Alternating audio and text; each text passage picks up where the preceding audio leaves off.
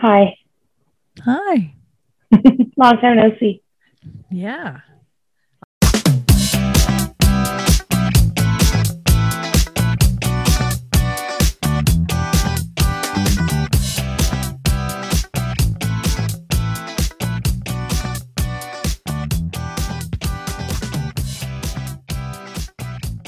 You don't pop too much though. Pop, pop.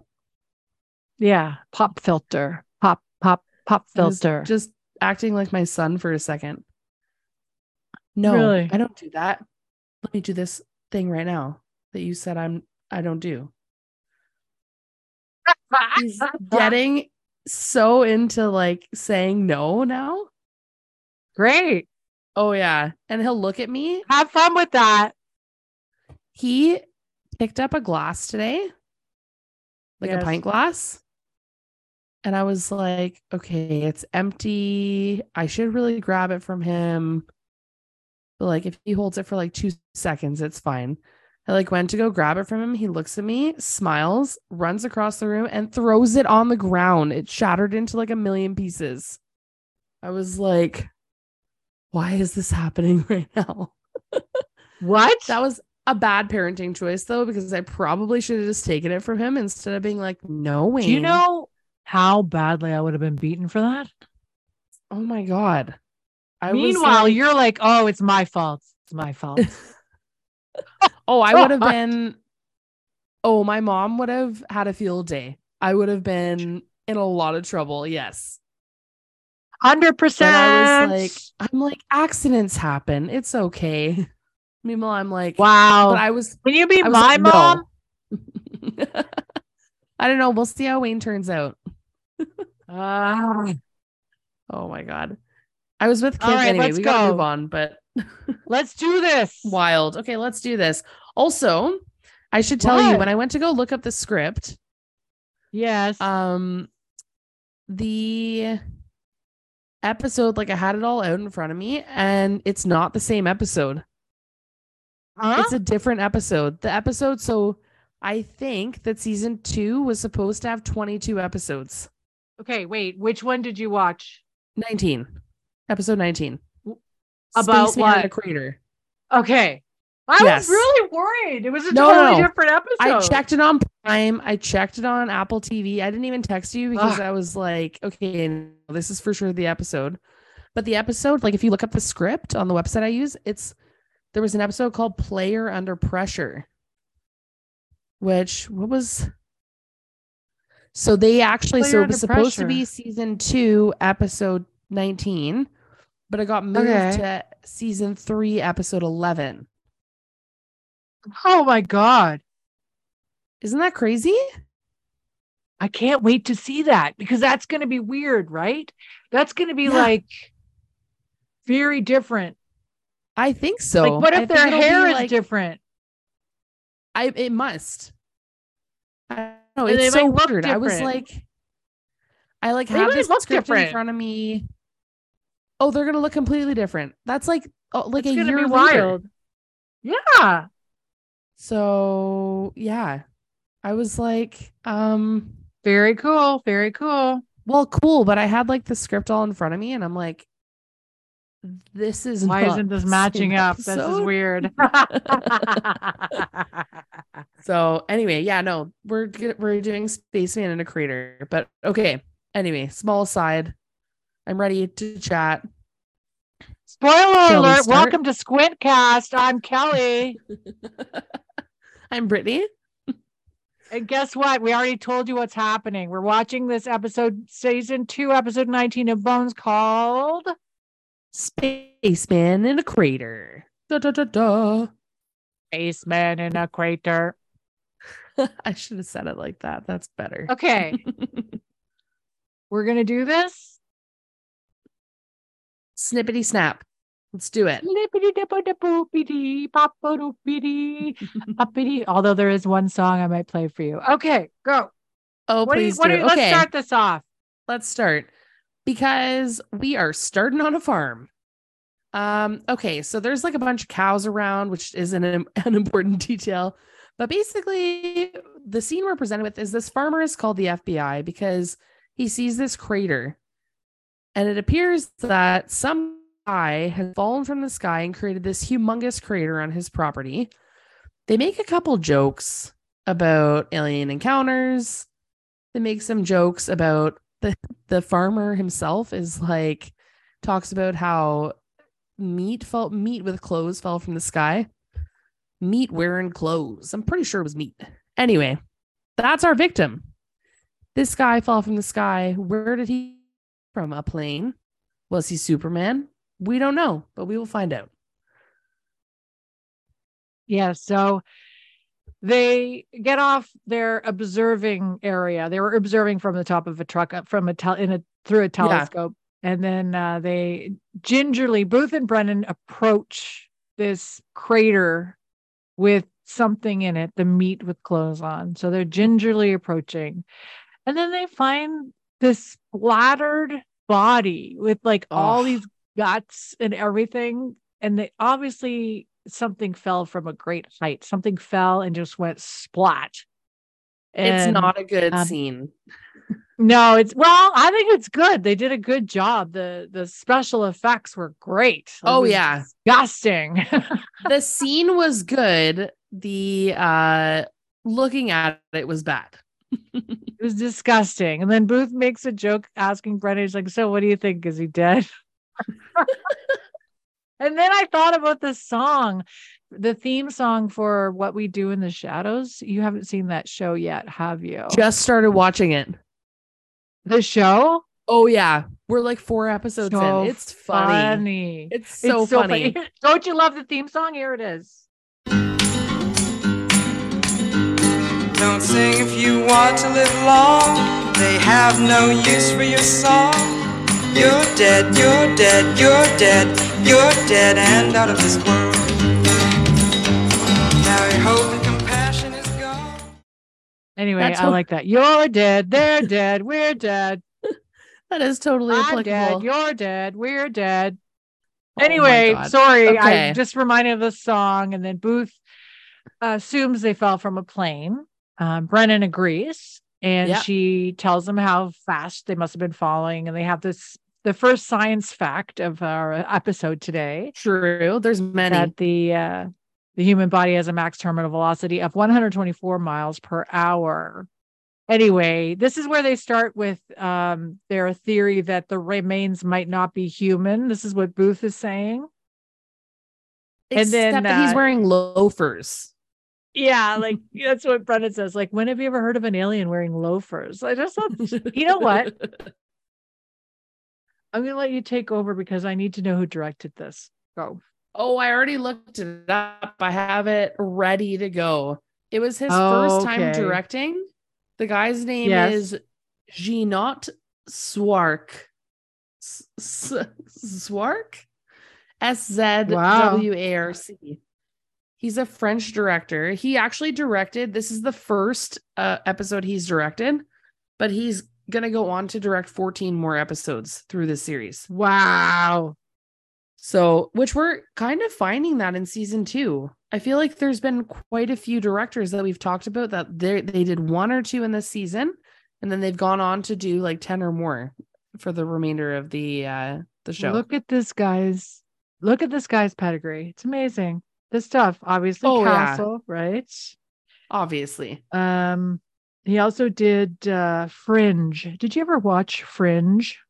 I think i saw or we have i have we just talked about it maybe? Maybe we've listen if you haven't it. watched it did you watch it? I don't know. Here let me look. You know i have a bad memory. Oh, brittany you would love fringe. fringe. It's i was it's come up a lot lately like oh. generally in conversation Joshua Jackson, Anna Torv. Yeah, yeah, I think I have seen sci-fi. I haven't seen all I've seen episodes. I haven't seen all of it. Oh, Brittany, you should watch that. It's so good. I probably would love it. I love it. It's right up my alley. He was oh. he also directed Without a Trace, which I loved. I love, love, love okay. that show. Um, CSI Miami, he did a couple episodes, The Practice. Um, I mean, he's been directing since like the 70s. Oh yeah, literally since the 70s. He did two things uh, a TV series called Ironside. He directed two episodes in 1968. Yes. Yes. So he's been around for a while. So we're gonna get a What I- very experienced director on this episode. What I wanted to know though, I'll just say this now. It felt like an X Files episode. Yeah. Well, he is a graduate of Harvard University after all. I wonder what he graduated like what degree he graduated with. Oh God. Harvard? I don't know. I don't know. I don't know if that makes me like him more or dislike him more, you know? yeah. He did a great I'm job. very We're gonna we're gonna go on and we're gonna talk more about this episode. And I honestly, obviously, we're gonna t- we're gonna summarize it at the end, but I like this episode. It's a good one. There you go. Um, What's next? Okay, well, they end up back at the lab, and Brennan's there, Hodgins is there, and Cam is there. Back at the lab. And Booth is kind of Mhm. just watching on. So they're talking about all sorts of characteristics of the body. One thing that they notice is uh, something that's very odd that they all, all kind of theorize about the fact that his bones show significant demineral, de- demineralization. So either he's 130 years old or he's been to outer space, which is crazy. Hodgins actually, by the time they come to this conclusion that this person has been to outer space, Hodgins has actually left the room because when we first start in this scene, they're Mhm. just totally teasing him, basically. Yeah. And so he and anyway, he goes away to do his work, which is fine. No, no big deal. But yeah, it's crazy. Like we get to we're like, oh, he fell from the sky, he must have fallen from a plane. And then we found out he's been in outer space. I'm like, okay, what is going on here? This is crazy. So the alien thing was weird because it was like keep lean kept leaning towards alien. And then Zack comes in and confirms that they definitely fell from like 1200 feet. And he offers to run through the math with Booth. And Booth looks at him like, Oh Yeah, no, just send me an email. Their interactions Uh. are hilarious. A hundred percent. Yeah. Oh so they God. just they don't they just said like I don't know. Did they say they thought he was in space or from space or something? But he was 130 years old. Like he was showing like signs Yeah. of being 130 years old based on his bone deterioration. so that was what they were kind of saying. They they were saying, okay, this is weird. Either he's 130 years old, yeah. or the alter- alternate explanation is he's been to space. exactly. So he's either old or he's an astronaut or alien. Those are Right. the two options. okay. We get the credits now. Do, do, do, do, Then we do. have our intro. Exactly.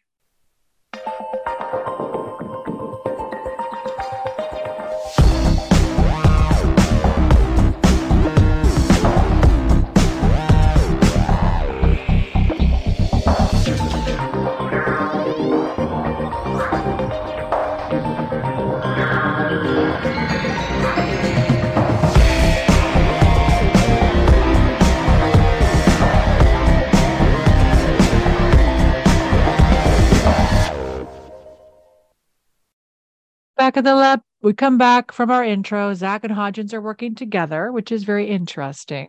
I wondered at this point if we're giving Angela and Hodgins Hodgins' storyline a break.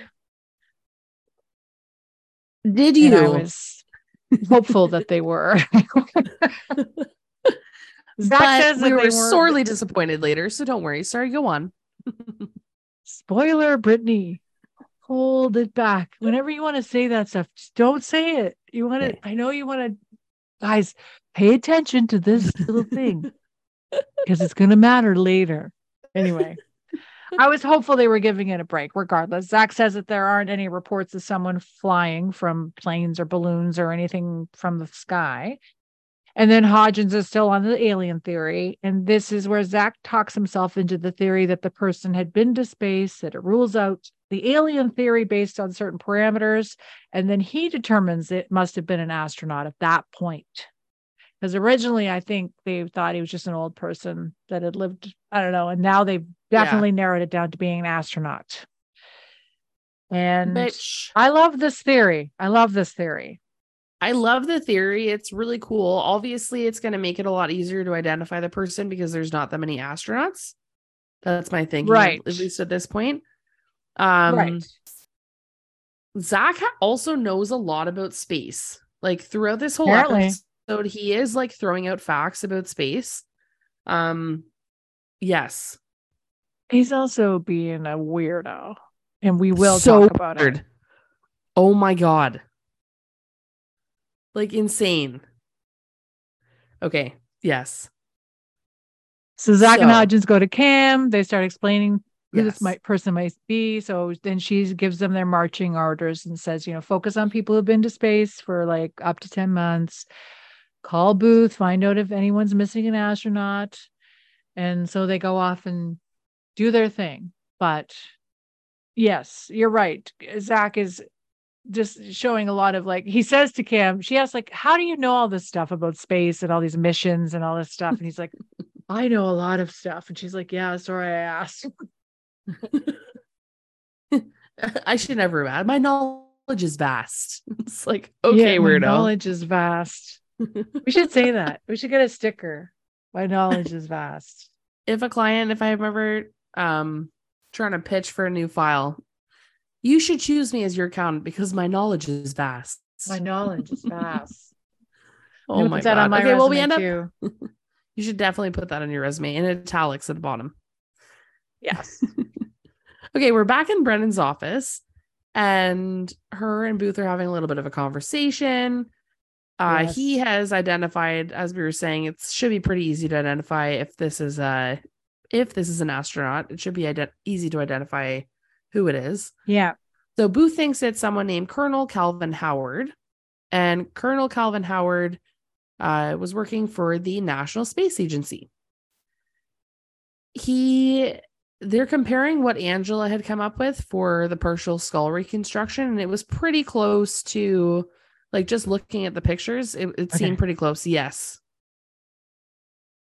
I'm gonna have a field day with these sketches. I'm telling you. The the last episode we did, there's another like sketch thing I'm gonna do on social media. I can't wait. It makes me it brings me so much joy. But again, this sketch, how does she do this? Can I ask, like, have you known anybody to be able to do this? I don't I've No. never heard of this before. And she's going from literally a shattered skull. Like, this is someone who reached terminal velocity. Yeah. Like, no, Yeah. and this is a partial reconstruction. So apparently it's close enough for jazz, which I've never heard of this saying ever before in my life. And again, I'm bringing this up again. What about DNA? Why are we using this sketch as a confirmation of identity? I don't true. understand this. I don't Especially they- understand. They, go to the anyway, we're gonna get there, but they actually like go, Go to to next the- of kin and they're like, hey, Yes. your husband died. With a picture, just looking at a picture. Yeah. so well, um, what was I going to say? Oh, just I noticed that Brennan was really impressed with his credentials. That he's a real Yes. spaceman. Oh yeah, real spaceman. he part of if- for the bone to have as booth is saying rotted as much as it has uh, for the for this bone loss to have occurred um this is someone who would have had to spend a, a, an extended period of time in state in space so this isn't just any astronaut this is someone who would have spent i think they had they said he would have had to spend at least six months in space so he had done missions to the international space space station in addition to other missions. It like he had done a ton. I'm I'm impressed, and I'm not even a scientist. So anyway, And So this guy doesn't even exist. But we're very impressed with this non-existent. but we're person. very Okay. impressed by this fictional character. yes. so yeah, so Booth. Anyway, Booth and Brennan basically conclude. Okay, we gotta we're gonna go talk to the wife. Um, Yeah. Brennan thinks she's pulling a fast one by suggesting that he should go to the the media. She's like, yeah, I I know this trick. He's and Booth is like, oh, you, you learned this from me. And she's like, yeah, no, actually, I learned it from Cam, but whatever. Giving him no credit. Anyway, should we go to the home? But can I say, Yes. this is not the beginning of these interactions between them. Okay. yes. They have this flow where he says that like oh you learned something from me like how to be wily and stuff she's like well actually no cam taught me like cam taught me taught her how to be a badass Yeah. and then he says actually we're not going to use that method. We're going to just call the wife look the wife up in the phone book and go to her house. That's what we're going to do this time. Yeah. but i just this interaction between booth and brennan i want you to take note. This is one of my spoiler alerts okay? Be Okay. aware that these interactions happen throughout them where they normally in all the other episodes these would be conflicts. Yes. but they're not No. You're totally there's right. There's a bunch of these interactions where they're very like accepting of the other person Yes, very matter of fact. Anyway. Moving on. Yeah. Like they have like this. No, no, I didn't say that moving on from this, but like they're like they have these confrontations almost, but then they're they don't turn into confrontations. It's just like no confrontations fact, fact, moving on from the situation. So exactly very Interesting. interesting. And moving Yes. on, moving on we end up with uh sister wives, but not sister wives, just astronaut wives.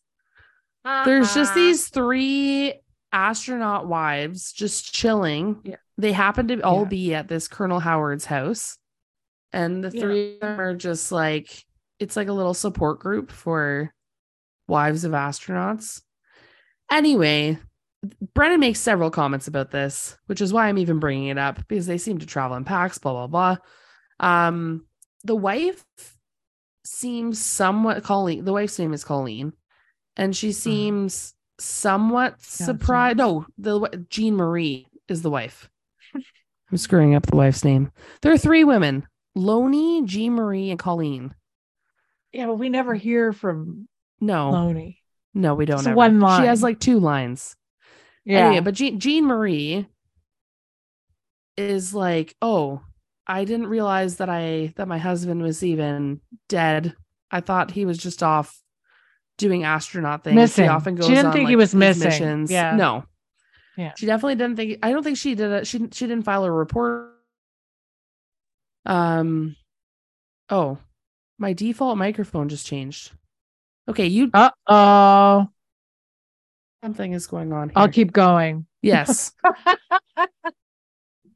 anyway, um, he told his wife, this Mr. Cal- Colonel Calvin Howard told his wife that he was going to go out in his plane, which he always flies himself. He gave her his itinerary and he she hadn't seen him for a day or so and she didn't consider him missing because he was supposed to come home that day the day that booth and brennan showed up to tell him that he was dead. So she's quite distraught.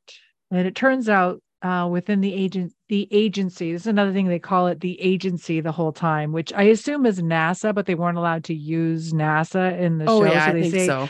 I think we should uh, they should have a drinking game at the beginning of this uh, episode. Every time they say the agency, you're going to be absolutely lugered by the end of the show. I'm serious. I'm going to a bachelorette. Maybe I should uh play this game.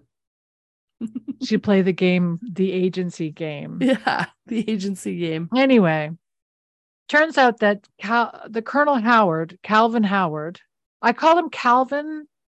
First, I called him Splattered Guy, and then I called him Calvin for the rest of the thing. Regardless, he's like a kind of retired astronaut, and they have him teaching newer astronauts how to go up into space. And we also uh, learned that his wife wasn't too impressed with the fact that her husband wanted to go back to space and they always want to Yeah. be in space. And she's like we we want them to come home safely and they just want to keep going back. But there's this woman sitting on the couch. Colleen is her name. She's a pretty little blonde girl. They're very like you were saying you said sister wives. That's that that tells a lot about your background. But i was thinking they were very stepford wife. Like Yes. they were dressed i know what they're doing here and the french guy just the fact that you told me they were this is a french director tells me so much because i noticed that the women were all very old fashioned, very 60s kind of inspired. Even Brennan's hair was like 1960s, it had a curl in it. And Angela did something at the end was that was a Yeah. very uh 60 it was a very throwback to that I know exactly particular what you're time about. period. Yeah. Anyway, the blonde is piping up a lot. She's interjecting and and you know giving information, and she's married to another guy that her Calvin, uh, Mrs. Howard's husband, was training to take over his place within Yeah. the agency. Yeah. And that training What did you going think- on for a year. Yes, but what did you think of Booth and Brennan in these moments? I think I'm trying to think of what the reactions are. I'll I tell you what I noticed. They looked at each other a lot. Like they would check in by just nonverbal communication. They would just Yeah. be looking at each other like they were very taking in the information and very suspicious. And then they'd trade off asking questions. Like Yes, I noticed that. that was interesting. I think that I wonder if that was again like a directorial decision to have Honey. that. It's got to be like there's so many things about it. Like wild. Well, the even the fact that the three of them are there, they're there together, I don't know. It just felt very suspicious to me. It's very odd. I was at this moment, I was like, did the three of them kill him? Like, what is going on? They seemed, Booth and Brennan seemed very suspicious of these ladies. yes. And then they left the house and they're in the car, and Booth's trying to find out. He finds out eventually that plane that Calvin was apparently flying is in the air airplane hangar. So Yeah. it's like, how did the plane get back to the hangar if he's falling out of it? And Yeah. then Brennan makes this weird, she's weirded out by the women sticking together. Yeah.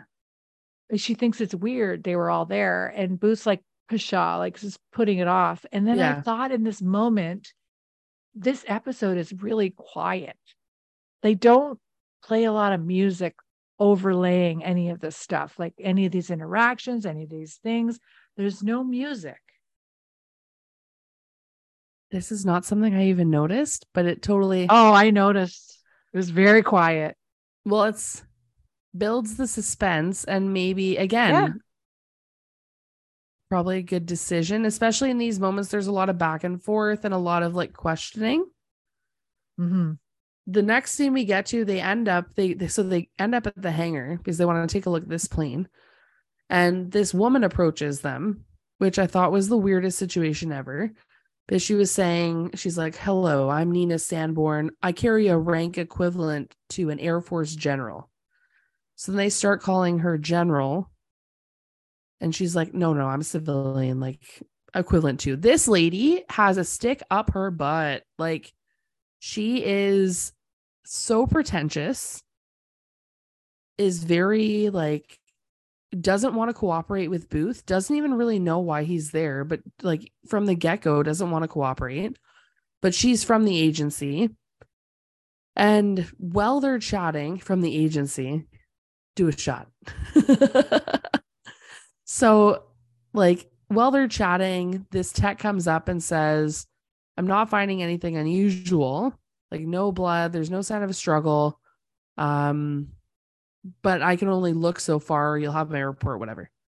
And so this woman, this equivalent civilian equivalent to a general, whatever, is like, okay, screw off, get your warrant, and otherwise I'm not helping you at all. Mhm. Turns out that Booth had the the whole time.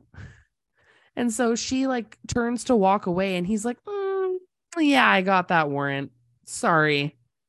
So anyway, Brennan questions again. Questions. I'm I'm picking this up now. Brennan questions like, "Why didn't you just tell her right away that you have the warrant? Like, I need this information. I have this warrant. Here you go." But he was trying to, I guess, judge her reaction, maybe get an idea of whether she was in on it or what was happening. Well, he's like, he also enjoys a good pissing match. Like Booth Oh, likes yeah. to just suss out the situation by figuring out who he's dealing with, and then he pulls out the warrant, and she can't really say much about it. So Yeah. it's just kind of a funny thing. And then he he answers Brennan's questions like, "Oh, I thought we'd be friends. Like I thought we would be able to work this out, but I guess not. Here's your warrant." Like it's just Yeah. kind of funny, you know. Another interaction that isn't a conflict. They move forward, and No. it's just fine. Yeah. It's very interesting. And do you want to talk about this next scene or do you want me to yeah. So it? the next scene, the next scene, I'm going to talk about this.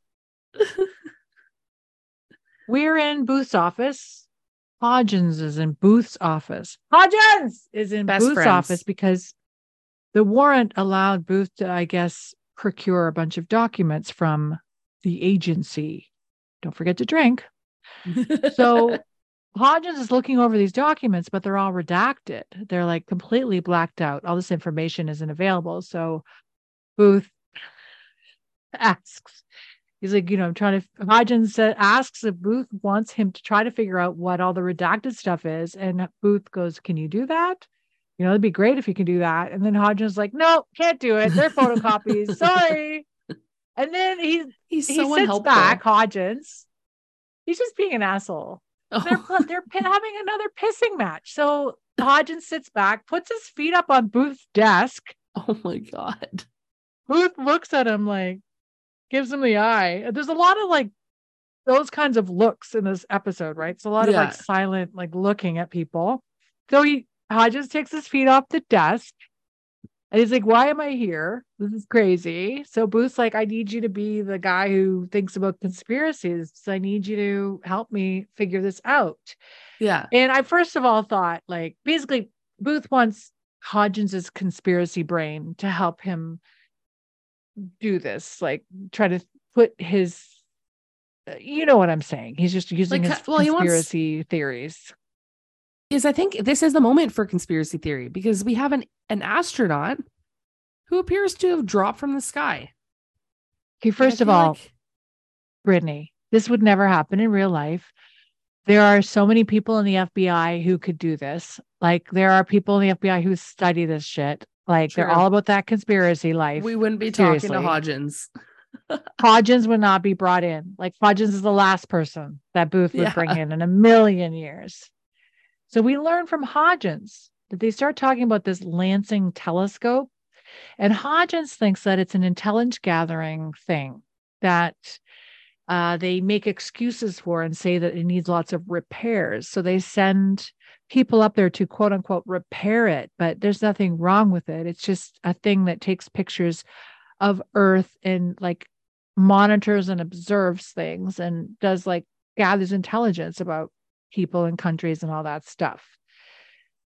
They're actually so they're that's fine, but ultimately out of the blue, Hodgins sits down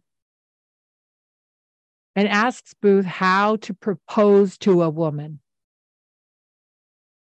Which was totally I out of left field. It was completely out of left field. There's two 10,000 things I have.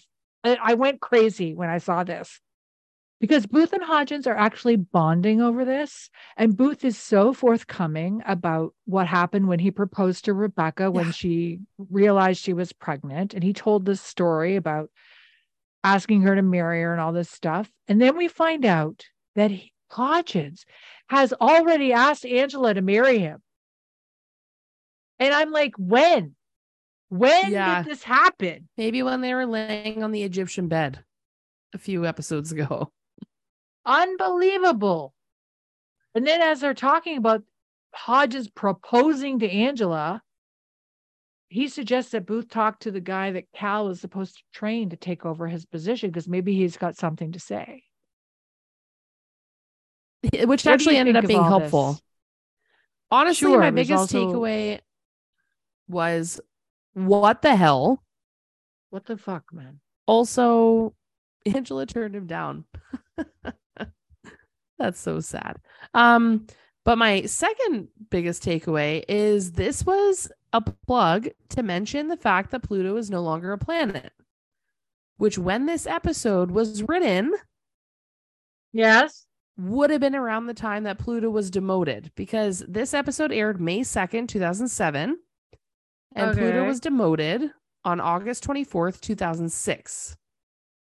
Okay, so it was a new thing. It was a new thing. Anyway, Yeah, which was not relevant to this. Yeah. Poor Pluto. Oh, poor Pluto. Anyway, there was a little plug about how Pluto's no longer a planet. And I was like, I'm curious when that happened because I remember, like, I was in high school when it happened. I was like, I wonder. You were in high school? Go away. I hate you. I mean, I was 16.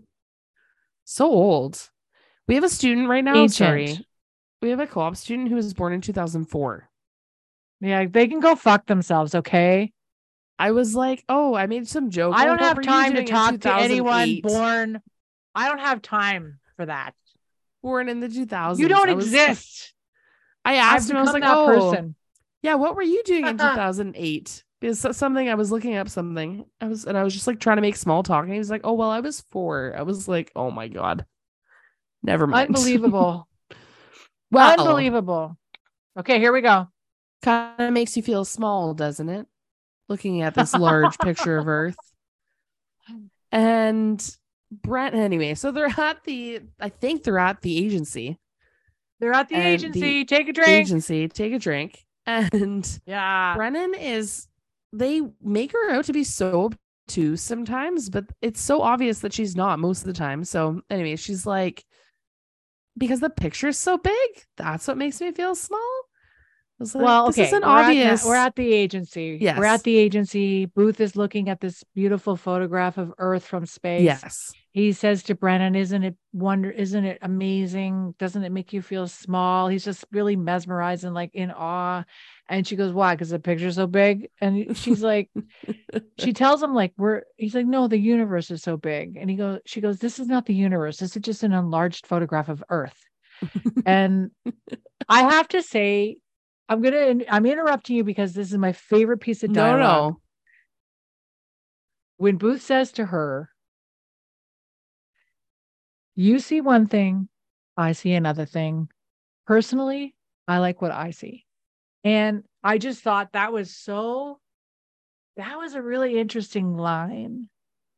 I don't care about the story and the fucking astronaut. This is uh, all about Booth and Brennan Yes. and how they're interacting. And again, this is where I wrote down that Brennan's hair was curled like it was 1969.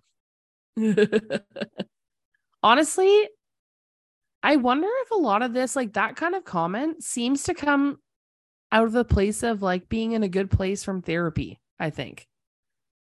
So he's been doing this therapy behind the scenes and obviously has been doing a lot of intro- introspection.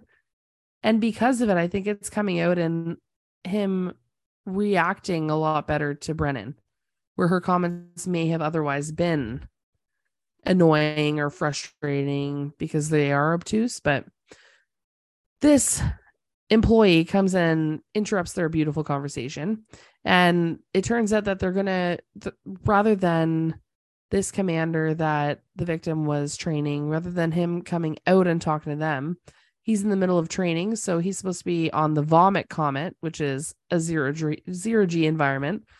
So they get the opportunity to go into the Vomit Comet with this guy and interrogate him there, ask him some questions there. This would never happen. No, definitely not, but so cool. Do you think So they were actually like so they're in this plane, which basically Okay. that's yeah. I have the same question. I don't know. I can't tell if it was all fake. Because I can't I don't see any strings or anything.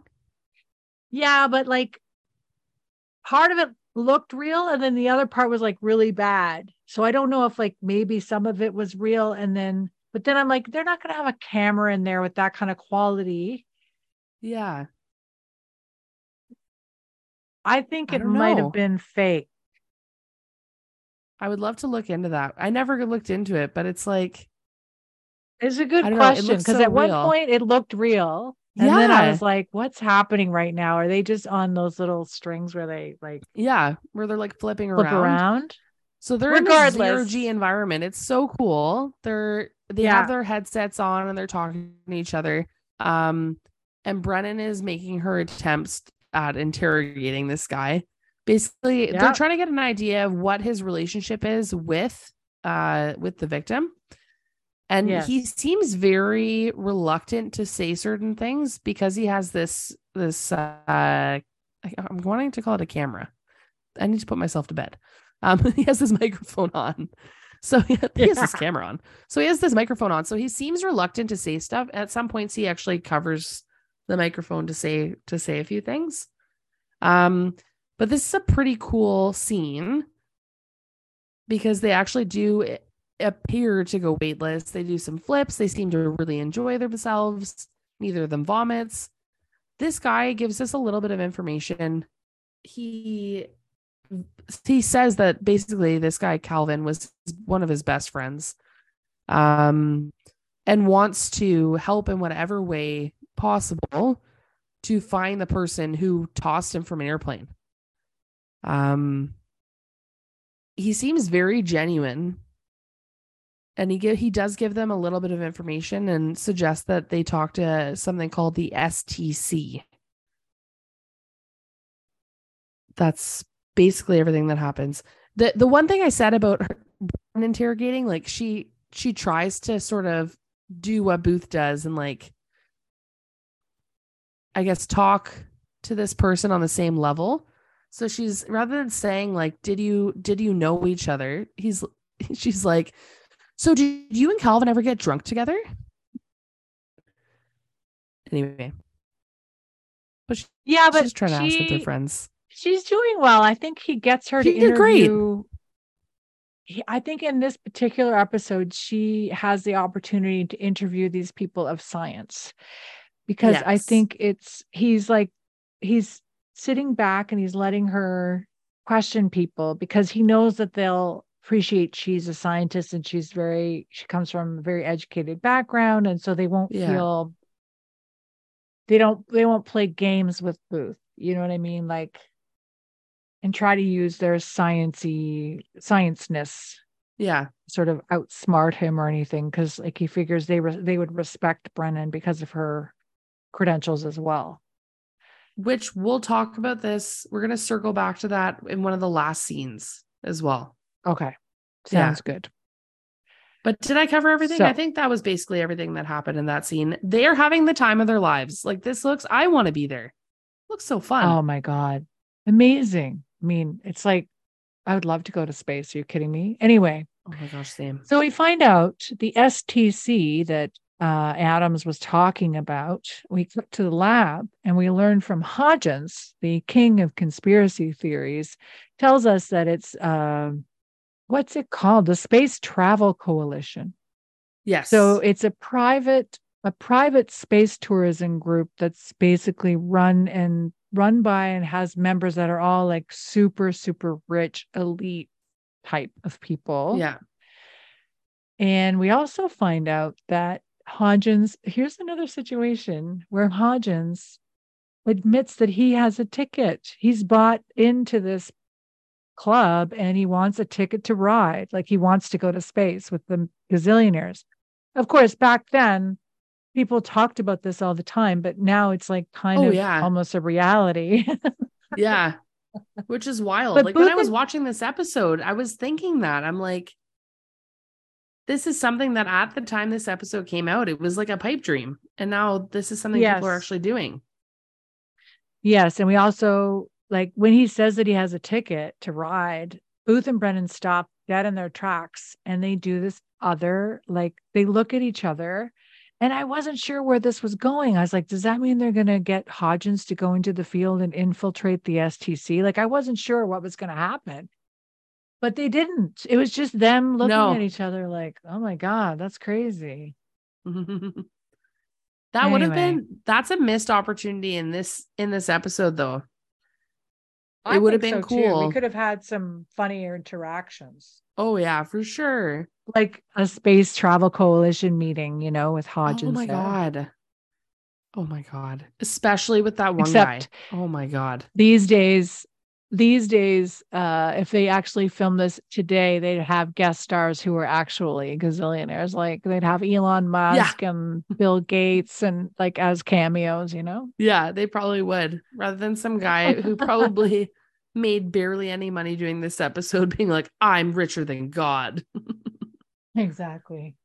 Um Okay, what's next? Back Angela has a pretty cool, yeah, we're back at the lab. We're in Cam's autopsy room, and she has a really, really cool job for Angela. So Yes. she's presenting the victim's clothes to her, and she wants her, Angela to come up with a 3D reconstruction of what caused the damage to the clothing. Which Angela is like, uh, duh. Obviously, it's because he fell.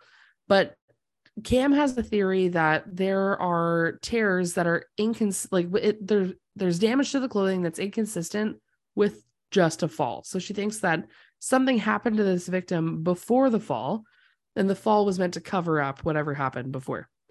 So Zack is also part of this analysis. Yes. Tell me more. You're shaking your head at me. What's well, that? just Zack walks in. She sends Angela off to do this job. Zack walks in and Yeah. he's really keen to get the body. He says he wants the body because he wants to remove the skin and get down to the bones. He wants to boil it. yeah. And Cam is really reluctant to let go and explains to Zack that, you know, you have to understand you're dealing with an actual person here. And Zack is almost like too cold and calculating in this scene. He's very stoic. It's so weird. Cam finally gives the remains up to Zack and she walks away and calls him Igor under her breath. yes. I was like, wow. Oh Wow. my god. And it's it's under her breath, but it's pretty loud. So he's like, "Sorry, I And beg the your way pardon, the way Saroyan." that Zack responds, yeah, sorry, the way that Zack responds is again very cold and detached, like the way Yeah. he's communicating. He's like, "Excuse me, Doctor Saroyan," like he's very no, like very flat. Yeah. But you know what? I just realized like everybody's really flat in this episode. I felt. I know that's directorial. I know that because everybody's very um not flat, but you know what I mean? Like there's no conflict. There's no Yeah. um Which is welcome. I just find it really interesting, like the choice to do that, to tell people to act that way. I'm excited to because he directed some episodes in season three. I'm excited Yeah, to see I want to see. the same stuff. Because this is his first yeah. episode that he's directed of the of the series. Yes. Um I think it's really cool all the analysis that they're doing. They have this they have this situation they're they're they are attacking it from all angles. They're looking at it from the victim's perspective, like the actual people surrounding him. But then they're also really delving into the science. Like the fact that Angela would even come up with a reconstruction like that, I thought was pretty cool. So anyway, we're in Brennan's office. Booth and her are chatting. And basically, Booth had looked a little bit into the STC and base and concluded that they're a bunch of like tinfoil hat people. So they think that they do all these patrols to look for UFOs and all that kind of stuff. They file flight plans. And so they realized that two nights ago, they had planes on this patrol, and it was very close to where Colonel Howard's body was found. So at this point, it's sort of implying that perhaps the STC had something to do with this, the death of this colonel.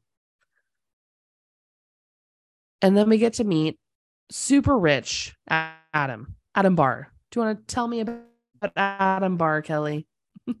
Before we do that, I just want to mention that Booth called Brennan a genius in the last scene, okay? Because she said, you know, what are the flight plans? And that's how they figured out um, that they had all these planes in the air a couple nights ago. Regardless, Yeah. we go back to the FBI conference room. As you said, we meet Adam Barr, an STC member, a space travel coalition member, who says he's been abducted several times by aliens. Brennan starts questioning him, like questioning him. This is a, an instance where Booth sits back and he lets Brennan question uh, this guy. And she's very good in this moment because I like she's asking him questions like trying to kind of diagnose him with schizophrenia. Oh, yeah. he's been uh, abducted so many times, or in his opinion, she's uh, very God. good at it. and I like that Booth's letting her take the lead. And also, he's he's basically a scientist as well, so I think that he wants Yeah. her to sort of, you know, be on his level. So Barr, Adam Barr recognizes Calvin Howard from the photo that he was presented. And he tells Booth and Brennan that he- Calvin was the one who actually approached the Space Travel Coalition because he wanted to pilot the suborbital orbital flights that they were doing. And I'm assuming that a suborbital orbital flights means that they just fly below the atmosphere. Is that what I we're talking think so. Yeah. I That think seems so. really dangerous for Cessnas. You would think so. That's quite high. It is still high, but I guess maybe you don't have the same bone loss. Yeah. So Barr is uh, pretty adamant. He's pretty adamant regarding his belief in aliens and his abductions and everything. I kind of respect how like unwavering he is, and he seems like a grade A douchebag. This guy seems like I. He seems like he such looks a like dick. a cult member. He looks like he's a member of a cult, Oh yeah, hundred percent. a cult of I know. alien abductees.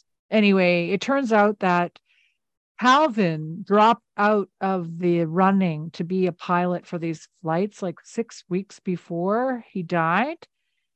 Be- And Yeah. Barr, Adam Barr believes that the agency, take a drink, uh, persuaded uh, Colin, Colin, Calvin, Yes, Calvin. Calvin the persuaded Calvin Colonel. not Calvin the Colonel. He he they Barr believes that this the agency persuaded Calvin the Colonel not to join the STC because they think that it'd be really bad if an astronaut joined something like that, like a really well-known astronaut be like joining a coalition that believed in aliens because it would look really bad on the agency. And Barr believes that the agent agency would rather that Calvin was dead Yeah, than admit to believing in aliens. but he thinks that the agency got to him through his wife. Right.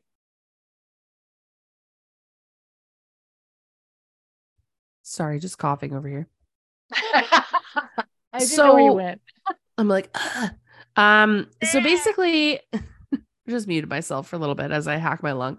So Yes. the next obvious place for them to the, the next obvious person for them to talk to is the wife because the wife never mentioned anything about stc not to be confused with confused with stz the uh, slovenian club so Or STDs. Yeah. or stds or stis Yeah. so she, they basically they go and conf- Booth and Brennan go and confront her and say, "Why did you never mention the STC to us?" And she is she seems very forthcoming. Like at this point, at, at no point am I suspecting that this woman murdered her husband. She No. really wanted to support his career, and she didn't want. She basically realizes that her husband was so obsessed with getting back into space that he would do anything and that includes flying for the STC. Yeah. So And she didn't admit it before because she was a little embarrassed about it. Yes, she's embarrassed about it, but she does say that eh, she and she backs up that Adam guy's story that he really wanted to file a report, insisted on filing a report because he did see something when he was up in space. And On his no, last mission. Yeah. on his last mission. And no, the mm-hmm. agency did not like it. Take a drink. But that's ancient history. And he stuck by his story. And th- she doesn't seem to think that they would kill him over it. Right. I find Yeah. this interesting. It's an interesting Because the- interaction.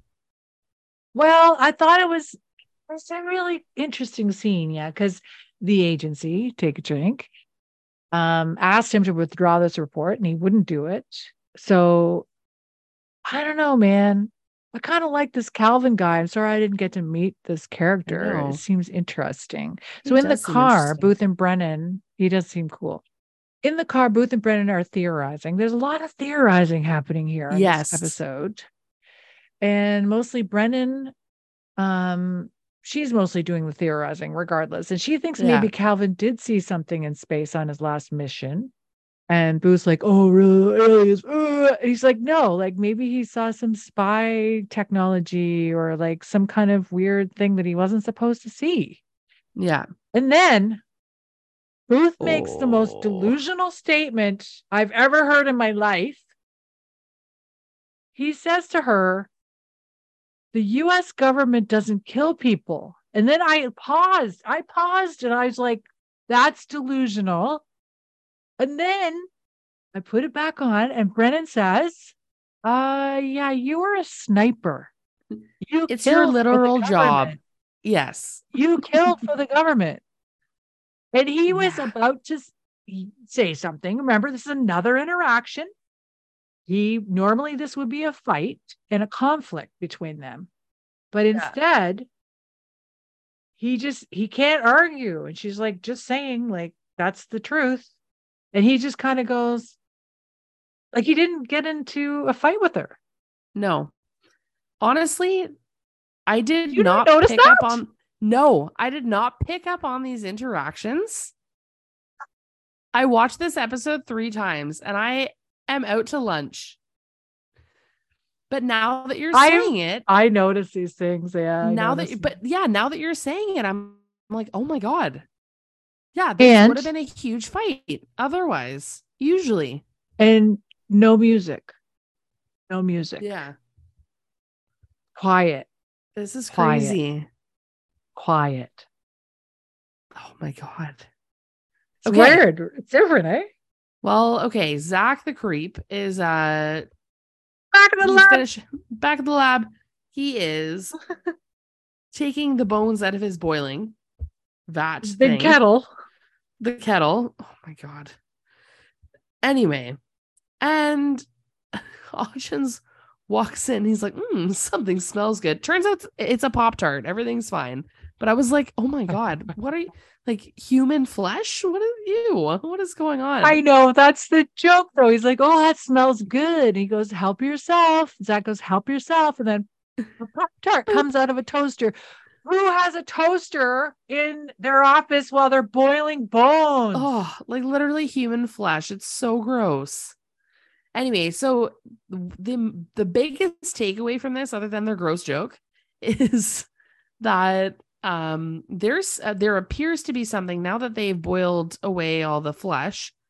There appears to be some sort of weird callus formation on the femur. Something that is very unusual and needs Yes. like they need to have Brennan look at it right away.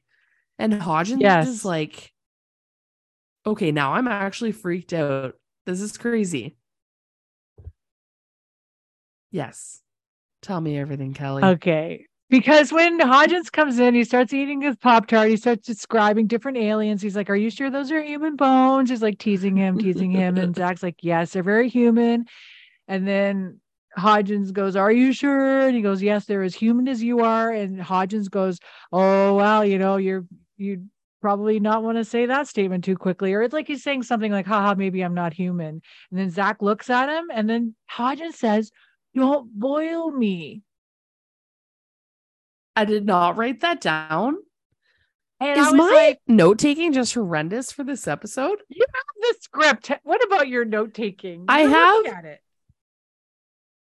I have this part of the script. Let me He says, it. "Don't I have boil notes all around it.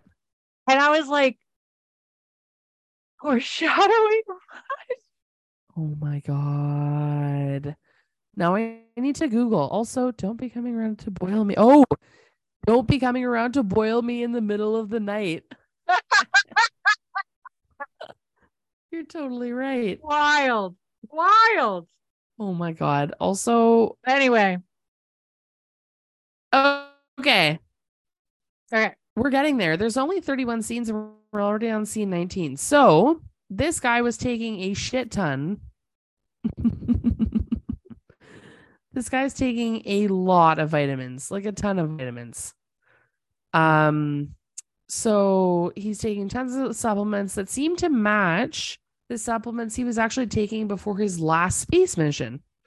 So he has Yeah. that. But then also this callus formation on his femur turns out it's not bone. It's some sort of implant that they pull out. And at this point, Kelly, were you not like, aliens among us? What is happening right now? I couldn't remember what happened, but I didn't think I thought it was like honestly, I didn't know where what I thought at the moment because they pulled out this little Like filament. piece filament. Yeah. It's like, oh, that's not alien. That's some weird. I thought it was like a spy thing, or you know what I mean. Like I Oh didn't my know god. what it no, was. I was like aliens. because it was Oh green too. Like the the filament, as you described, was Yeah. sort of stuck inside this piece of sort of green sponge Yeah. that was Which- covered by bone that had grown over it. Yeah. And it was some sort of they it was some sort of coral implant as well, like in order for the bone to grow over it. Well, they found out so that, that the later, like they had to, Yeah. yeah, they had to identify it. So they basically decide, oh, he was planning to go back to space, like he was trying to Yeah. go back to space again. And they find out the implant's made of coral. So this weird, now we go down this rabbit hole of what the hell is this coral doing in this guy's bone, right? Yeah. and yeah, it was just wild. So they then Hodgins goes off about the like, what if he was being experimented on? You know, he's having Oh, a yeah. field day with this conspiracy that they were doing experiments on these old astronauts, and he was killed, so no one would find out. And then Cam's like, okay, like.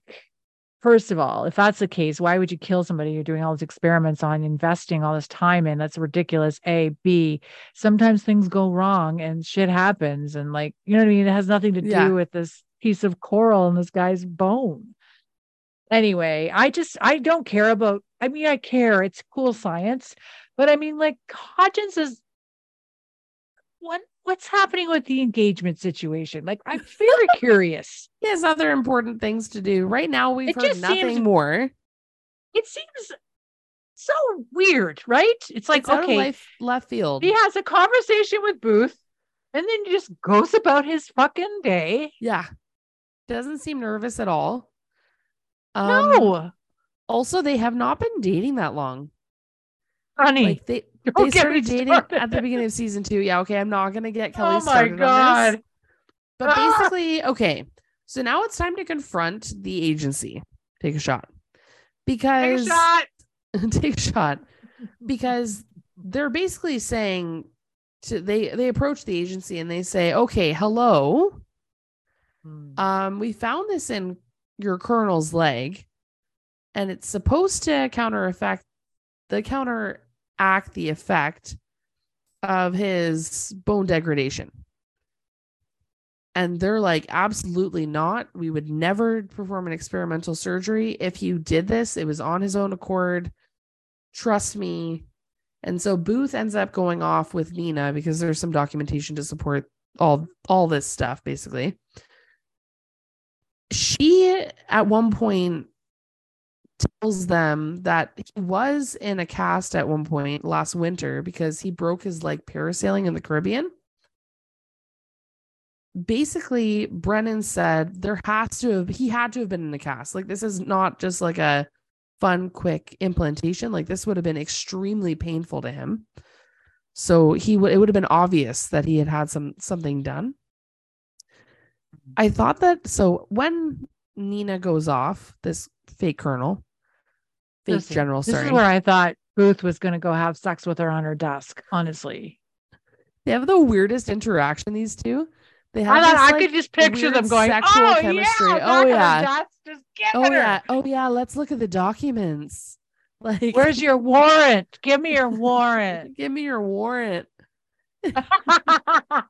Like it, it's very oh, do you have a warrant for that, Agent Booth? Oh yes, in my pants. Anyway, so they go off. and I guess bone, but that's fine. Or they, or you know, they do professional things, but you know, imagination. Or So- professional. thing. Brennan is left with this with this other guy, um, an astronaut that had actually worked with and been up on the International Space Station with the colonel. And he's they're having this conversation and and he's basically saying the colonel would have done absolutely anything to get back up to space. And Brennan is like, you know what? I can imagine you had this like incredible experience, whatever. Because this this uh this astronaut he shows he brings her over and shows a picture of them on the international doing maintenance on the international space station she's like oh wow. Yeah that's really that's really incredible. I can only imagine how beautiful it was because he's saying like this is the best moment of my life. Anyway yeah. i just thought it was interesting. She kind of puts her he kind of puts her in in his play in her place and is like with all due respect you could never imagine what it's like. And calvin calvin despite all that he had here he had there are people who have kids and there are people who have these beautiful marriages but nothing could ever meet this 20 minutes in space overlooking earth. So we kind of have this we get this understanding as much as we can that the colonel would have done absolutely anything including getting this crazy experimental surgery to make sure that he could stop his bone loss maybe regrow some bone so he could go be eligible to go back in space Right. So back at the lab, we have Hodgins and Zack looking into the coral, and it turns out it was kind of man made. The coral was sort of injected with resin and it had some other elements in it so it would adapt to the human body, I assume. They've traced the coral back because of these elements. They've traced it back to a dude that's from like Switzerland or something. And he ends up that this doctor, he has all these clinics, and one of them is in Bethesda, Maryland, and another one in Haiti. And coincidentally or not, he also used to work at the agency. Take a drink. Do, do, do, and lost his funding because he was like a crazy experimenting guy, I guess. And now all of his research and procedures and things and clinics are funded by the STC. Oh, no coincidences here. Yeah. So back at the FBI, because of this new information, Booth and Brennan are questioning uh, Calvin's wife. Yeah. And she tells them that Calvin was at a convention in Haiti. They're in Booth's office. They're not in yeah. the conference no, room. She, yeah, she's not being interrogated. So it turns out he wasn't on vacation in the Caribbean. He was in Haiti at a conference and he broke his leg there. Yeah. So Booth and Brennan figure they tell her the wife that basically Calvin got surgery in Haiti. Isn't that wild? Yeah. And she's they not surprised about this experiment. Not she's at all. Not surprised like, at all. It's typical. He wanted to like go back to space so bad. Did you talk about the filament that's inside the coral piece and how it's like an electric? Like it, I didn't get it, into it, details about it. It's cool. This is a science yeah, thing. It is really cool. It. It's this cool electric thing that emits a pulse. Yeah. That sort of like I think it has something to do with your circulation, so that this coral helps to regenerate bone growth. So it's it's quite fascinating. So it's like generating all this yeah. uh circulation and getting like the blood flowing so that your bone will grow faster. But like like you said earlier, it's a very painful process. I wonder if this is a real procedure. I'm curious too. Should we? Yeah, let's look it up. Go ahead. Fuck it. We'll look it up. Do you, you want me to carry on while we look keep... it up? Okay, you carry on. I'll yes. look it up. Boom, done. Okay, doesn't matter. One of us does it. So here we go. Back at the lab, we have uh, Angela and Zack are at the angelator, and she's done this mock up with the clothing and the bones and how the bones shattered on the ground, how the clothing spread everywhere. And then they had to find all these uh, original slash marks in the clothing and trying to figure out what state, you know, his body was in and what state the clothing was in and how he received those slash marks and with what. They're trying to determine the weapon that was used. Hodgins barges into this room where the angelator is. It tells Angela that they have reservations for dinner at this very fancy restaurant later that night. Then he insists that she dress up. I hate this so much. Like when Greg tells Kelly... me to wear heels, I want to what? what? Kelly is making this face like, why do I have to talk about this? This is I'm just like- horrible. No, I just get mad. Like, don't tell me what to wear, motherfucker. Like, anyway. yeah. And I have things to say about that later. I'm just going to say it right now. Okay. Oh yeah. Also, this is a thing. Did you find it? Yes. Tell me. Coral, there's so many articles about it since this episode Yeah. actually came out, like 2013 to 2018 and onward. Um, talking about how coral can actually help regenerate and replace human bone, but it's mostly in non-load bearing points of the body. So the femur would not be a good spot. But it, Uh, it is Yeah. But this is actually like just from a very high level looking at it it does look like this is an actual thing like it it it, can be used to heal the bone that's It's really pretty cool. cool. man. that's really really but cool. also wild. insane Wild. okay Wild, wild. so angela seems pretty excited about this date even though she's been told she can't wear mukluks um she seems pretty happy about this the idea that hodgins is taking her out on this date which how long ago did he propose to her like has he waited Huh, it's a secret. We don't know. it's very confusing but no that's one fine knows when he proposed to her. It's a secret. It's a secret. So Ugh. anyway, we're meeting with this Dr. Pascal, who is a scientist through and through and actually relates pretty well with Brennan. Brennan and him have some pretty good conversation. But he was Mhm. he felt like he was moving in the right direction with being able to heal this bone. And in fact, we find out that they were actually going to petition to the agency, take a drink, that to allow uh, Calvin to go back up to space. Yeah. So the mission's about a month away, and they had a plan in about a month. They were going to start. They were going to petition to uh, to show the agency, look, his bone growth is is really good. It's on track. He's ready to go back up. So this guy is not our guy. He is hopeful though that he can see um he, he doesn't have any results right now because he was he was one he was experimenting on Calvin basically. Yeah. So he is hopeful that he'll be able to see the, Calvin's bones. Although Brennan is Yeah, I know. like, yeah, She, your experiment. she never answered him though. She never answered him. Yeah, I guess He, want, they- he, he said, "Can I no see the bone?" know. Like he wanted, he wanted to see it. Yeah. yeah, yeah, that's true. She never That's so said funny. yes.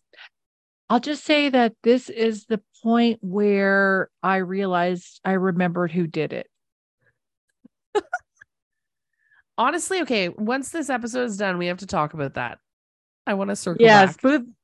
So next we have Booth and Brennan. No conflict, just hanging out, walking through the lab. They're debriefing after their little interview with the doctor, and he wants her to give him something to spring on the suspects, like some kind of evidence. So she tells him that Calvin was definitely dead before he hit the ground, and he was before he was thrown from the plane, and that someone used a sword to kill him. Then they go to the bone room, and Zack, Brennan, and Booth are talking about the weapon used to kill Calvin. Oh, Here's okay. go on. Angela shows up in the doorway in shadow. So all you see is her silhouette, and she's all slinky and sexy, and she's conveying info to them. But that's not why she's there. She's there to walk into the room wearing a red satin dress and heels. Question Did she go out at lunch and buy that dress? Yeah, did she just have this dress laying around? This is not a dress that you just casually keep in your closet, I don't think. Not a dress that you keep at the office at all. No. No. I mean, No. her office is big enough. She could have a closet with stuff in it. Sure. Maybe. On the seems off chance unlikely, she's going to though. go to a fancy dinner. She's in a monogamous relationship with one, like with Hodgins, with someone who works at the lab. And she lives with him. Like, I don't know. I don't think so. There's no dress. She went out and bought it, or she went home. No. I No. don't know. No. Booth, Booth is so is creepy, so- though. Oh my god. I didn't think he was creepy. I thought he was like, I didn't think he was creepy at all. He said he, she looked really great. And Brennan said she looked really great. And he says, Oh, I bet you smell really good too. And I thought that was funny. And I was like, Oh, you look like you really smell good. Yeah, I can. You know what I can tell by looking at you? You smell great. I was like, ew. I know. That's so funny. And then with Zack pipes in. He goes, You can't see smell. Okay, Zack, go to back to your corner and be a creepy. Zack's a Zack creep is- here. He's so creepy, and he's actually trying to work. Though I can respect that. He's like, I okay, the victim was struck four times.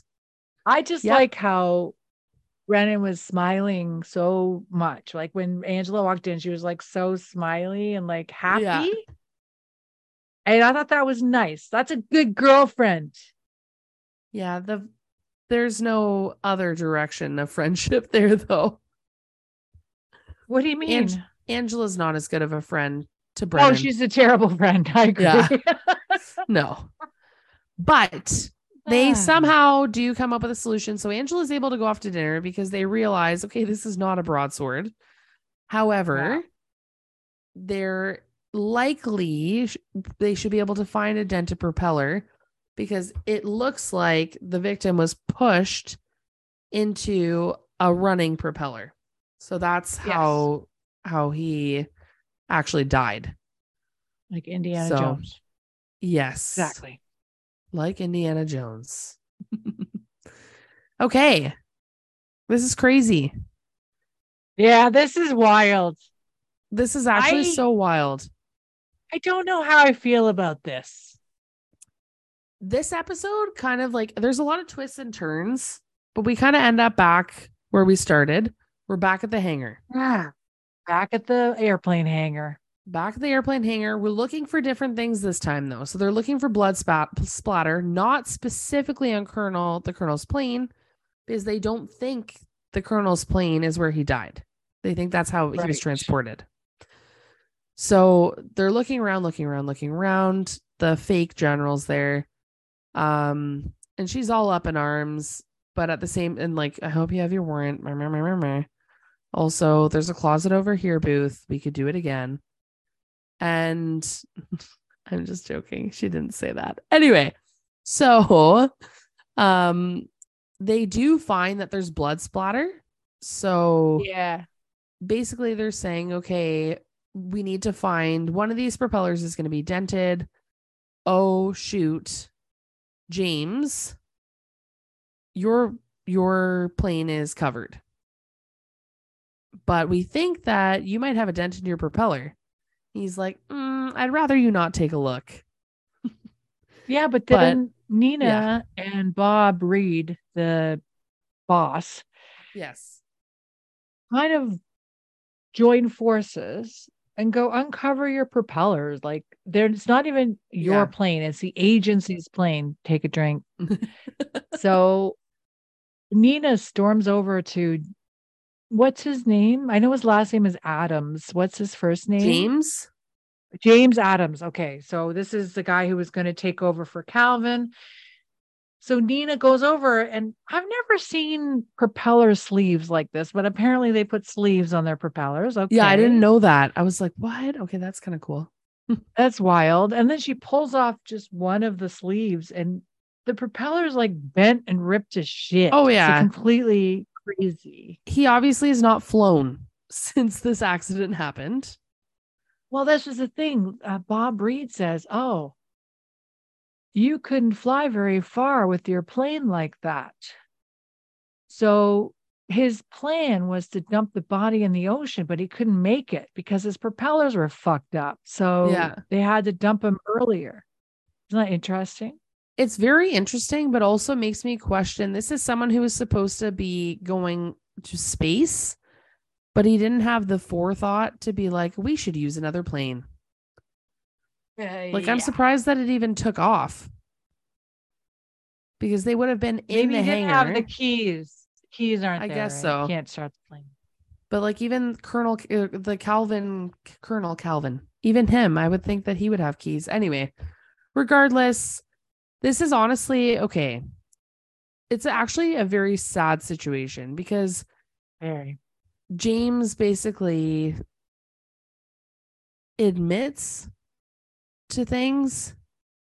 He gets arrested. He admits. He gets arrested, but he's protecting someone. They realize Booth is like, Who are you protecting? Like the way this interaction is going, you're not being forthcoming with me. Mhm.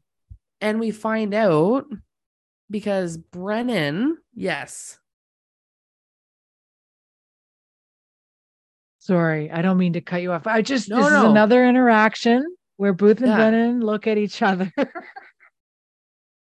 Booth and Brennan look at each other knowingly and like Yeah. go, oh, they kind of look at each other like, okay. And this is where, like you were about to say, Brennan thinks there had to be two people to do the job. Yeah. Go on. So there had to be two, like, there had to be. There's no way with everything that had to happen with cleaning up the blood, like putting the body on the plane, flying the plane, and everything. There's more Yes. than one person involved here. So that's why, like, he's not being forthcoming with them. He's not giving them all the details. He's not t- saying anything. So but he who looks- is the other person? Look at his face. He look Adams has this look on Oh. his face. Then Booth and Brennan look at each other and they know who it is immediately. yeah, which is wild.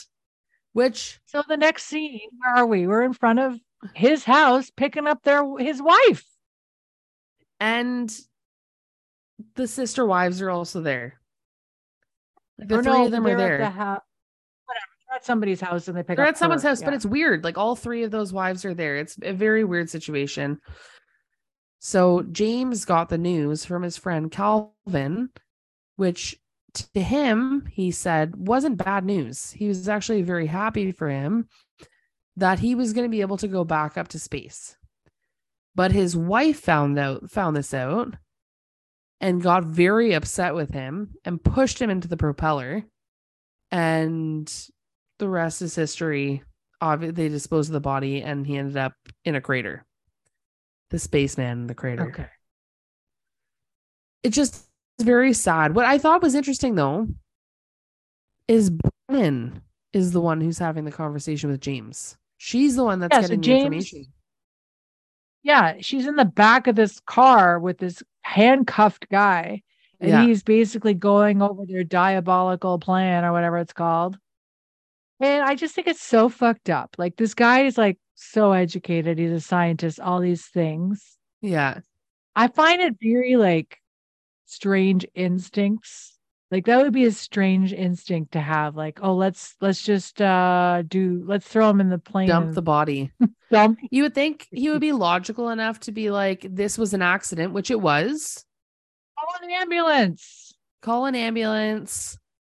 Call 911. call 911 exactly like and it was it if you make those decisions i would think that they would be somewhat lenient on you I just called it manslaughter. Called manslaughter. yes it's called manslaughter but may, even with the charge of manslaughter he would never be able to go back to space Eh, Okay.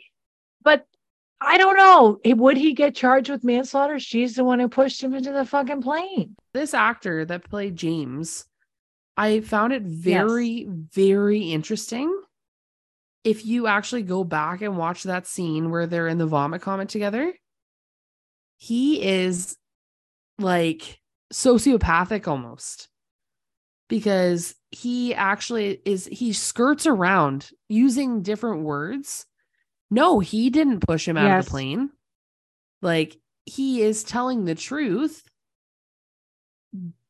by omitting details so i thought that was very interesting That's a good thing to do. It'd be cool to go back and watch that scene. That's cool. But you're right. It is sociopathic to sit there across from Brennan, Yeah. Booth and Brennan and say that stuff. Like to go, he was my, you know, they were so close. was my and best this Stuff. And I was just like, like, okay. And then I don't know, man. I just find it very strange instincts to do that. And that means that he is a fucked up person and probably shouldn't be going to space anyway. yeah but he's what was it sorry i'm scrolling back he says the words he uses are cal howard was my friend my colleague and my teacher if someone tossed him from an airplane, I'll do whatever I can to help. Like he really skirts around. I don't know. I I just thought it was interesting. Yeah, it's interesting language. I agree. Okay, now I want you to start talking about this next scene. Oh my god, poor Hodgins. Okay, so we are at a French restaurant. They've decided to go to a French restaurant. Very interesting because there's a French director. And Hodgins is very nervous. He's asking Angela how she's feeling. He's being kind of weird to the point where she's like, "Are you going to break up with me? Is that's is that what's happening right now?" Um anyway, he proposes to her. I thought the proposal was actually very cute. How big is the ring? How big is that ring? How big is that ring? The ring is pretty big. it is It better a huge diamond ring. Um, but she turns him down. Let me see yours. Put it in the camera. My ring is so tight right now. Working out in the sun all day. Close, close, close, close, Mm. close. Oh, it's cute. Thank you. I It's not too big at I all. like the no, I like the I like the size. And there's oh my fingers are so chubby. But you can't see because of my finger chubbiness. But there's like a cool detail so on the high. Doesn't it get caught on everything? It actually doesn't. It took me like maybe a day to get used to it. At first, I was like, when I took my first like shower and when I put my towel on, it like got caught on the towel. But then after that, it's fine. Just have to get used to it. wow. But yeah, Angela turns him down and is just like, I don't know. There's some like je ne sais quoi. Like, I don't know. Can't put my hand on it. I it's not that I don't love you. I love you very much more than I could ever tell you how much I love you. But it just I'm not getting that feeling that I need to have before I propose before i eh, accept your proposal. So that's a big no from me. Let's go have sex and that's it. Yeah, she's like apparently he asks her to marry her a lot him a lot and she just keeps turning him down. It's very interesting. Oh, she tries to be kind of poetic about it, but it was just, I don't know. I just wasn't having it. Like the way that she, I don't understand this relationship. it's very odd. He's just completely enamored by her. And she's like, eh, I'm still not sure about you. I don't anyway, whatever. I'm going to talk about this next part because I love it so much. There's so much about the scene that I love so much. Take it away. So we go back to the lab, and Booth is going in. He shows up to Brennan's office. And the way he does this, I just love it so much. He casually walks into her office and goes, Hey, eaten yet? Have you eaten yet? And she says, No, I said I'd wait. So this means to me that they made plans to eat together and she waited for him to be finished whatever he was doing to have dinner together. Which is so sweet. I love this. I love this. The way she says it to him too is very I just I don't know, Brittany. There's something about that interaction that I just find very there's I love the way you just shove this straw in your mouth. It's so funny. I'm sorry.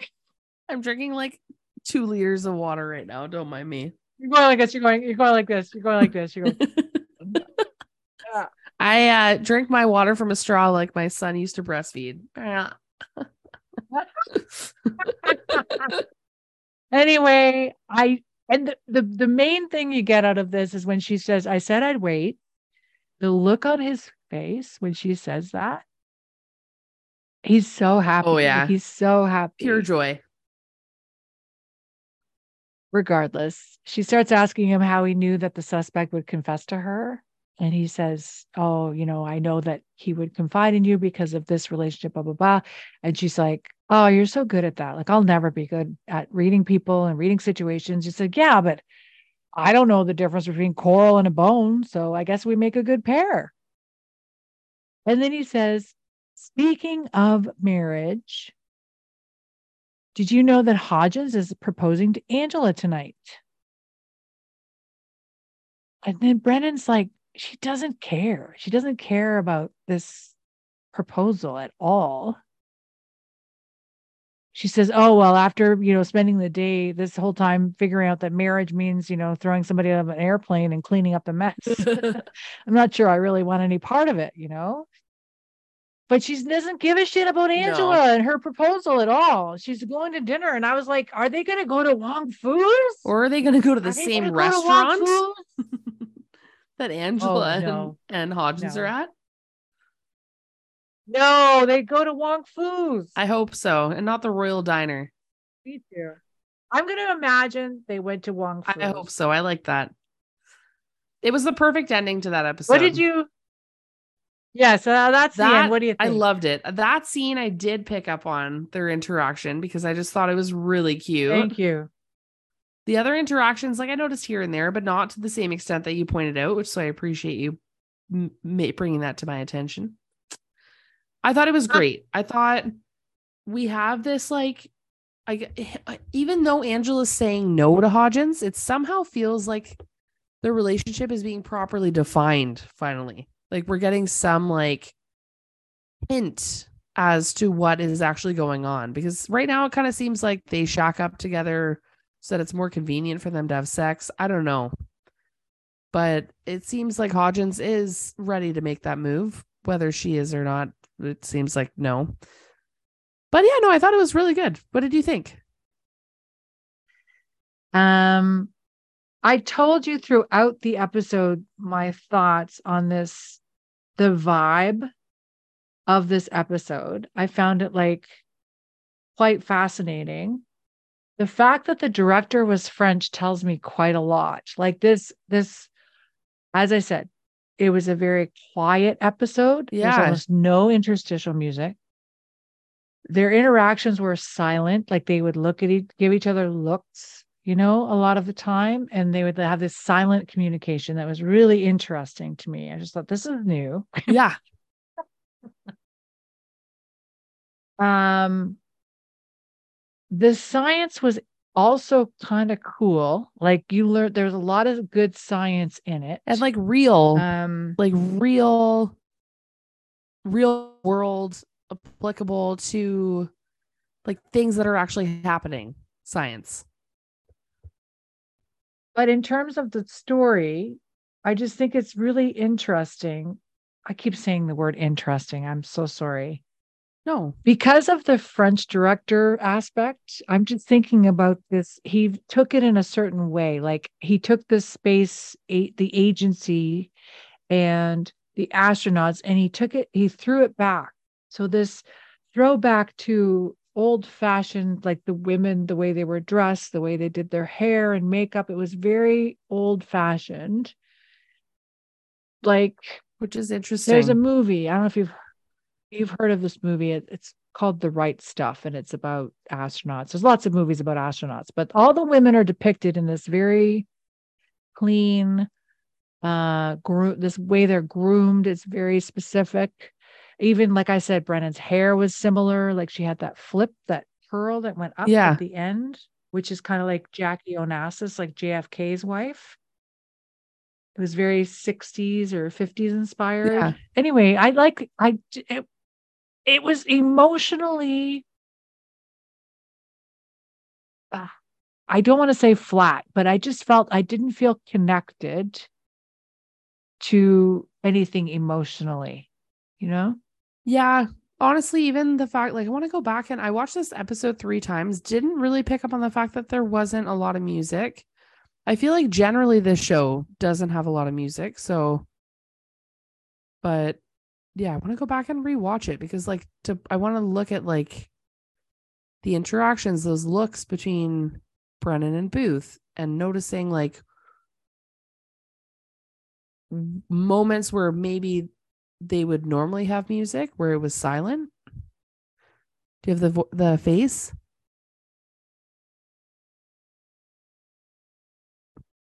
Oh, they honestly that's his face Yeah. that's his face when she says i said i'd wait these Oh interactions between then- them are getting better and better. The way he looks at her, so wild. He's just so happy to just be with her. Anyway, I'm sorry, I'm No, it's distracted by this no, whole I- I- Booth and Brennan thing. It's a good. Finally, welcome, welcome to the club. Welcome. Well, no, I just find it interesting because it's a different type of chemistry. It's not all like weird conflict and stuff like that. Like it's more like an intimate friendship and they're very close. Yeah. And this is the way they should be, given the fact that, you know, like he blew up, he blew up in her apartment and she was buried alive and like um got kidnapped and like come on, man. Like, yeah, they should be this close. They should be this intimate. They should have a weird thing that people are trying to figure out going, what's going on with those two? Like, I think that they should get other partners and then their partners should be really insecure because they'll be like, what the hell? What's what's up with your relationship with this guy? Like it would be an in, that'll be an interesting conflict, I think, if not Sully level. I mean a real Yeah. partner. You know what I mean? Not Sully. real. Screw I'm sure guy. they do. No, Sully wasn't No, real. wasn't. Like I think if they each got if they each got partners at this point, it would be and they continued being this close.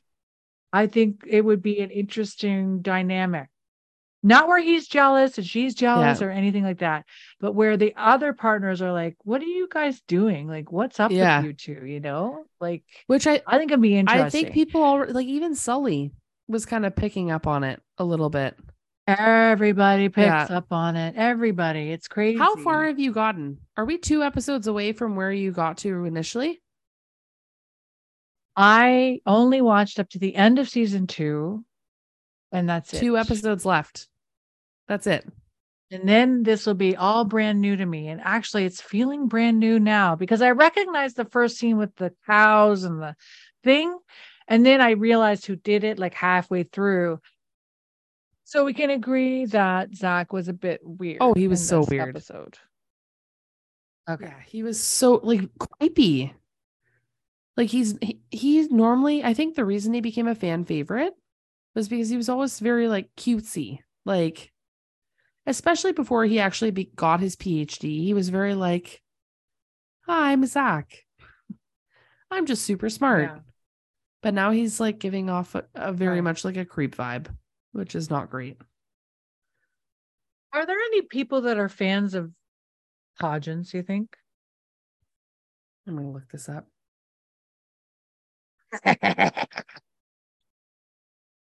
While you're looking that up, shall we wrap this up? Yes. Let's wrap it up. All in all, a, a very unique episode. yes, definitely. I felt directorially, especially the fact that I'll just mention this. When I'm say they're flat, I just mean like there was no conflict. Everything was very, uh, what's the word? Static. So there was no attachment. There's no emotional kind of attachment to anything. It was kind of really appreciated, like the little subtle expressions that Booth and Brennan had throughout. yeah. It's very subtle, very subtle. Anyway, on that note, thank you for listening to this episode of Squintcast. Squintcast. Bye. Bye. Thank you for listening to Squintcast with me, Kelly Booth, and my and your new friend, Brittany Elsner. The Bones theme is performed by The Crystal Method. They can be found on Instagram and YouTube at The Crystal Method and at thecrystalmethod.com. Intro and outro music is by Twisterium at Pixabay. Cover art was done by Irena Dolence Stajan. You can find us on Instagram and TikTok at Squintcast. Email us at squintcastpodcast at gmail.com. You can find me at fab underscore empire underscore on Instagram and TikTok. Brittany is at Brittany81523 on Instagram. See you next time.